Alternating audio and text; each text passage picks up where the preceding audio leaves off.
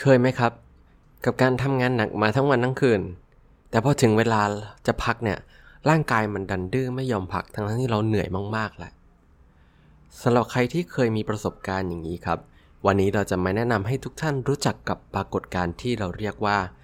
recovery paradox ครับ It's time for a cup of culture podcast. Let's grab a cup and sit back.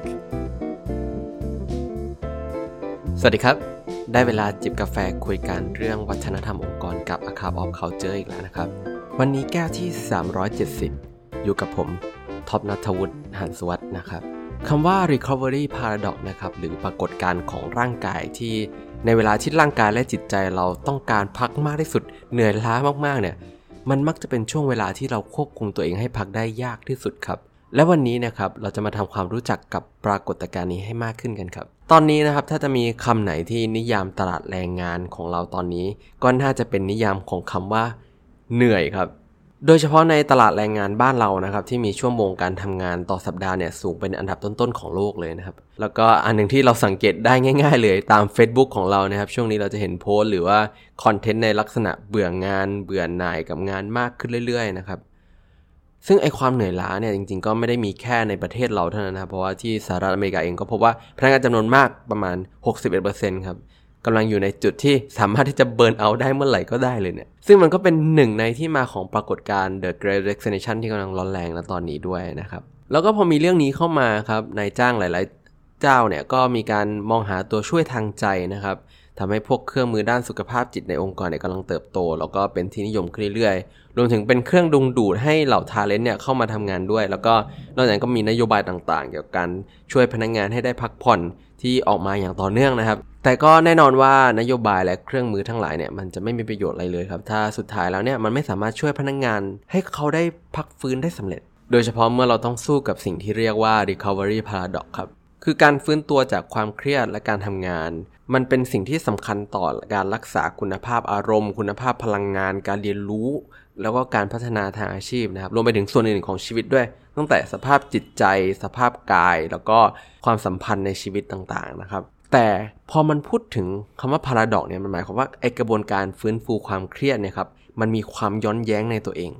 มันมีงานวิจัยที่พบว่าเวลาร่างกายแล้วจิตใจของเราต้องการฟื้นตัวมากที่สุดเนี่ยเรามักจะไม่สามารถจัดการมันได้ ตัวอย่างนะครับ เช่นเวลาที่งานมันดีมานจากเรามากมันต้องการความสนใจมันต้องการความทุ่มเทจากเรามากๆเนี่ยหรือเรากำลังรู้สึกว่าโอ้ทุกอย่างมันท่วมท้นไปหมดนะครับเรามักจะพาให้ตัวเองเนี่ยเข้าสู่วัฏจักรแห่งความเหนื่อยล้า ซึ่งก็คือเวลาที่เราเครียดเนี่ย เราจะทานอาหารที่ไม่ค่อยดีต่อสุขภาพครับเรากินฟาสต์ฟู้ดทานขนมของเล่นนะครับขนมซองอะไรอย่างนี้นะครับในขณะที่โภชนาการเนี่ยเป็นส่วนสำคัญมากๆต่อการฟื้นตัวนะครับอาหารที่ดีจะช่วยให้เราหายเครียด อาหารที่ดีจะช่วยให้เราสามารถที่จะมีสุขภาพจิตที่ดีได้ และเวลาที่เครียดเนี่ยครับเราก็มักจะไม่มีแรงออกไปข้างนอกนะครับ ออกไปเปลี่ยนบรรยากาศหรือออกไปเข้าสังคมทั้งนั้นที่การเปลี่ยนบรรยากาศ การเอาสมองของเราไปอยู่ที่อื่นนอกจากงาน หรือการพบปะเพื่อนมีความสัมพันธ์ที่ดี เป็นสิ่งที่ช่วยให้เราหายเครียดได้ดีกว่าการอยู่เฉยๆแล้วก็เราไม่มีอารมณ์ที่จะออกกำลังกายนะครับทั้งทั้งที่เราทุกคนรู้กันดีว่าการออกกำลังกายเนี่ยเป็นตัวช่วยจัดการความเครียดที่มีประสิทธิภาพที่สุดซึ่งสุดท้ายแล้วเนี่ยครับการที่เราไม่สามารถที่จะทำอะไรที่เราควรทำได้เนี่ย ความเครียดและความเหนื่อยล้ามันก็จะหนักกว่าเดิมด้วยพฤติกรรมเหล่านี้ก็เป็นวงจรไปเรื่อยๆนะครับนี่ก็คือเรื่องของ recovery paradox ซึ่งสำหรับใครที่อ่านแล้วรู้สึกว่านึกถึงตัวเองแล้วมันท้อใจนะครับ เราก็ต้องบอกว่าวงจรนี้จริงๆมันมีทางออกอยู่ โดยการออกจากวังวนนี้ได้เนี่ยเราต้องเรียนรู้กับตัวเองให้มากขึ้นนะครับว่าการพักแบบไหนที่มันเข้ากับเรา แล้วก็รวมไปถึงการวางแผนการพักฟื้นตัวเองให้ดีๆนะครับเพราะว่าสาเหตุที่เราต้องทำขนาดนี้นะครับ เพราะว่ามันไม่ใช่เรื่องที่มันตรงไปตรงมานะครับ เพราะว่า การพักฟื้นนะครับอย่างที่เราเห็นกันได้ข้างต้นเลยคือมันเป็นเรื่องที่มีความย้อนแย้งกันไปมานะครับระหว่างสิ่งที่เราควรทำกับสิ่งที่เรามีอารมณ์จะทำหรือทำได้ แล้วหลังจากนี้นะครับจะเป็น 4 แนวทางที่จะช่วยให้เราหลุดพ้นจากวังวนแห่งความเหนื่อยล้านี้ได้ อย่างแรกนะครับ เราต้องพาตัวเองออกจากงานให้ได้ก่อน การฟื้นตัวจากความเครียดเนี่ยมันเกิดขึ้นได้ต่อเมื่อสมองเราออกจากโหมดเครียด แล้วเราต้องกระตุ้นให้กระบวนการนี้เนี่ยเกิดขึ้นผ่านการที่เราต้องหาทางให้ความคิดหรือสมองของเราเนี่ยไม่อยู่กับงานมากเกินไปหรือ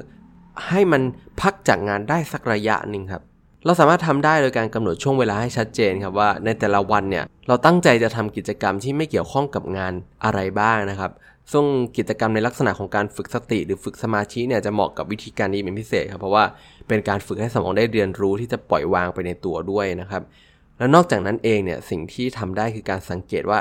ตัวเองเนี่ยมีอะไรบ้างที่กระตุ้นให้เรากลับไปคิดเรื่องงานครับ เช่นถ้าเกิดเห็นคอมพิวเตอร์แล้วนึกถึงงานขึ้นมาครับ ในช่วงเวลาที่เราจะพักเนี่ยครับ เราควรเอามันไปซ่อนหน่อยนะครับ ให้มันพ้นสายตานิดนึง หรือไปอยู่อีกห้องแทน แล้วอีกอันที่ทำได้คืออย่างน้อยคือ ปิดการแจ้งเตือนโทรศัพท์ไว้ก็จะช่วยได้มาก ๆ แล้วอีกข้อถัดมานะครับก็คือเป็นอีกหลักฐานหนึ่งเลยว่า การพักเนี่ยเป็นเรื่องที่ไม่ตรงไปตรงมาซะเลยครับ เพราะว่าข้อนี้มันคือการที่ เราควรที่จะมีไมโครเบรกนะครับ ซึ่งมันขัดกับหลักแนวคิดของเราที่ว่าทำให้เสร็จแล้วค่อยไปพักรวดเดียว นั่นเป็นเพราะว่าหลายคนเนี่ยจะคิดว่าการพักมันเกิดขึ้นได้เฉพาะเมื่องานเสร็จ หรือเกิดขึ้นได้ในช่วงวันหยุดยาวเท่านั้น แต่มันมีงานวิจัยที่ช่วยมายืนยันครับว่าการพักเล็กๆ สั้นๆเนี่ยระยะเวลาประมาณไม่เกิน 10 นาทีนะครับในเวลางานเนี่ยมันช่วยลดความเครียดได้มาก ๆเลยทีเดียว ตัวอย่างนะครับเมื่อทำงานไปได้สักพักแล้วเนี่ยลองหาเวลา 10 นาทีครับทำสมาธิหรือ ทานออกไปทานของว่างนะครับ ของว่างที่มันดีต่อร่างกาย พูดคุยกับเพื่อนร่วมงานครับหรือว่ากิจกรรมอื่นๆก็ได้ โดยหลักการคือมันควรเป็นกิจกรรมที่ใช้ความคิดความสนใจของเราเนี่ยระดับหนึ่งเลย เช่น การอ่านหนังสือหรือการเล่นเกมสั้นๆนะครับ โดยกิจกรรมเหล่านี้เนี่ยมันเป็นตัวช่วยที่ดีมากๆในการเพิ่มสมาธิในการทำงานครับแล้วก็ปรับอารมณ์ให้เราอารมณ์ดีขึ้น แล้วก็รักษาพลังงานเราได้ตลอดวันนะครับ อีกเรื่องที่ไม่ค่อยจะตรงไปตรงมา เช่นกันก็คือว่าเราต้องย้ำว่า เราควรเลือกกิจกรรมพักที่เราชอบที่มันเข้ากับเรานะครับ ซึ่งความไม่ตรงไปตรงมาคือ จริง ๆ มันก็เหมือนเป็น common sense เนาะแต่ว่าที่เราต้องเน้นย้ำเนี่ยเพราะว่าในความเป็นจริงเรามักจะมีกิจกรรมพักหลาย ๆ อย่างเนี่ยที่เรารู้สึกว่าเรากดดันที่จะต้องเข้าร่วมอะ เช่น พวกกิจกรรมออกกำลังกายกลุ่มขององค์กรนะครับ หรือทริปบริษัท หรืออาจจะเป็นคาราโอเกะไนท์ของบริษัทอะไรอย่างนี้ครับ ซึ่งแน่นอนว่ามันมีหลายคนที่เข้ากับกิจกรรมแบบนี้ครับที่ชอบแล้วก็รู้สึกว่ามันเป็นการพักผ่อน แต่หลายคนเนี่ยครับแทนที่จะรู้สึกว่าได้พักผ่อนเนี่ยกับรู้สึกเหนื่อยกว่าเดิม แล้วที่แย่กว่านั้นคือเขารู้สึกว่าเขาไม่ควรพักแหละเพราะว่ากิจกรรมเหล่านี้คือการพักไปแล้ว มันเป็นเพราะว่าเวลาที่เราไม่สามารถเลือกวิธีการฟื้นฟูตัวเองได้จริงๆนะครับมันอาจจะเป็นโทษมากกว่าเป็นประโยชน์ คือมันมีงานวิจัยหนึ่งครับพบว่า การคุยกันกับเพื่อนระหว่างพักเที่ยงเนี่ยมันช่วยเติมพลังให้เขาได้นะครับ แต่ขณะเดียวกันอีกกลุ่มหนึ่งเนี่ยไม่ได้ชอบคุยเล่นกันระหว่างเที่ยง แต่รู้สึกว่าตัวเองถูกกดดันว่าต้องทำมันทำให้คนกลุ่มหลังนะครับสูญเสียพลังงานในการทำงานมากกว่านั่งทำงานเฉยๆซะอีกนะครับ ดังนั้นรู้จักตัวเองให้ดีครับว่าการพักแบบไหนมันเหมาะกับเรา โดยเฉพาะการพักในเวลางาน เช่น พักเที่ยงหลาย ๆ ครั้งเนี่ยครับ เราพยายามทำกิจกรรมที่บริษัทจัดมาให้นะครับ ซึ่งอาจจะไม่ได้ตอบโจทย์วิธีการพักที่ใช่สำหรับเรา แล้วมันก็มาพร้อมกับแรงกดดันว่าเราควรจะเข้าร่วมนะครับ ซึ่งแรงกดดันเนี้ยอาจจะกลับมาทำร้ายเราได้ทำให้เราเครียดกว่าเดิมอีกนะครับ และนี่ก็รวมถึงในมุมมองของตัวองค์กรเองนะครับ ว่าถ้าเกิดเราจะมีมาตรการไหนๆออกมาเนี่ยแล้วเราอยากให้พนักงงานได้พักจริง ๆ เนี่ยมาตรการต่างๆเนี่ยไม่ว่ามันเจตนาดีแค่ไหนแต่ต้องระวังนะครับ ว่ามันจะเป็นการฝืนให้พนักงงาน เขาพักในแบบที่ไม่เข้ากับเขาหรือเขาไม่ได้อยากจะพักแบบนี้นะครับแล้วเขาเหนื่อยกว่าเดิม แล้วก็หาทางให้อิสระกับพนักงงานในการที่ให้พวกเขาเนี่ยเลือกวิธีพักในแบบของตัวเองได้มากขึ้นนะครับแล้วก็ประเด็นสุดท้ายนะครับที่เรียกว่าเป็นเรื่องตลกนะครับก็คือว่าเราควรที่จะ priority การพักที่มันต้องใช้ effort เยอะที่บอกว่าเป็นเรื่องตลก เพราะว่าในวงการออกกำลังกายนะครับ เรามักจะไม่กระตือรือร้นที่จะเริ่มทำแต่เรามักจะไม่เคยเสียดาย ที่เราได้ทำมัน เราไม่ค่อยได้ยินคนที่จะบ่นว่าเมื่อวานไม่น่าออกไปวิ่งเลย หรือว่าลุงงี้ไม่ไปยิมดีกว่า แต่ตรงกันข้ามเรากระตือรือร้นที่จะเลิกงานมาเปิด Netflix หาอะไรดูนะครับ แต่ว่ารู้สึกว่าเวลาผ่านไปเนี่ยก็มาเสียใจทีหลังครับว่าเหมือนวันนี้ไม่ได้ทำอะไรเลย วันนี้ก็เป็นเรื่องที่ขัดกับธรรมชาตินะครับ ที่คนเรามักคิดว่ากิจกรรมที่มันพาสซีฟแล้วไม่ต้องใช้พลังงานเยอะนะครับ เช่นการดูทีวีเป็นการพักที่ดี แต่ในความเป็นจริงมันตรงกันข้ามเลยครับ เพราะว่างานวิจัยหลายชิ้นเนี่ยยืนยันว่ากิจกรรมที่มันแอคทีฟหรือต้องใช้พลังงานต้องใช้สมองจากเราเยอะๆเนี่ยมันคือการพักที่ดีที่สุดครับกิจกรรมเหล่านี้เช่นการออกกำลังกาย หรือจะเป็นการทำงานอเด็กที่จริง ๆ จังๆหน่อย เช่น การเรียนภาษาเล่นดนตรี หรือการทำงานอาสาต่างๆพูดมาถึงตอนนี้อาจจะมีหลายคนที่คิดในใจว่า มันจะเอาสมองที่ไหนไปทำเพราะว่าทำงานก็กินสมองมากแหละ เวลาพักก็อยากพักเฉยๆ นี่แหละครับ ความย้อนแย้งของคำว่า recovery paradox เพราะสิ่งที่เราควรทำที่สุดเวลาที่เราอยากพักเนี่ยมักจะเป็นสิ่งที่ไม่เข้ากับเราและทำได้ยากที่สุดนะครับ กิจกรรมต่างๆ ที่จะช่วยให้เราพักเนี่ยมันมักจะรู้สึกว่ามันเหนื่อยเกินกว่าที่เราจะเริ่มมันได้ มันทำให้เราเกิดวังวนที่เรียกว่า recovery paradox แล้วก็ 4 แนวทางในวันนี้นะครับ คือจุดเริ่มต้นสำหรับใครที่พยายามพาตัวเองออกจากวังวนนี้ครับ โดยเฉพาะสำหรับท่านที่เป็นแฟนเพจอะครับ of culture นะครับ เพราะเราทราบดีว่าการสร้างวัฒนธรรมองค์กรเนี่ยมันกินพลังงานมหาศาล แต่ก็นะครับ ไม่ว่าเราจะตั้งใจหรือไม่ก็ตามเนี่ยวัฒนธรรมองค์กรก็จะเกิดขึ้นอยู่ดี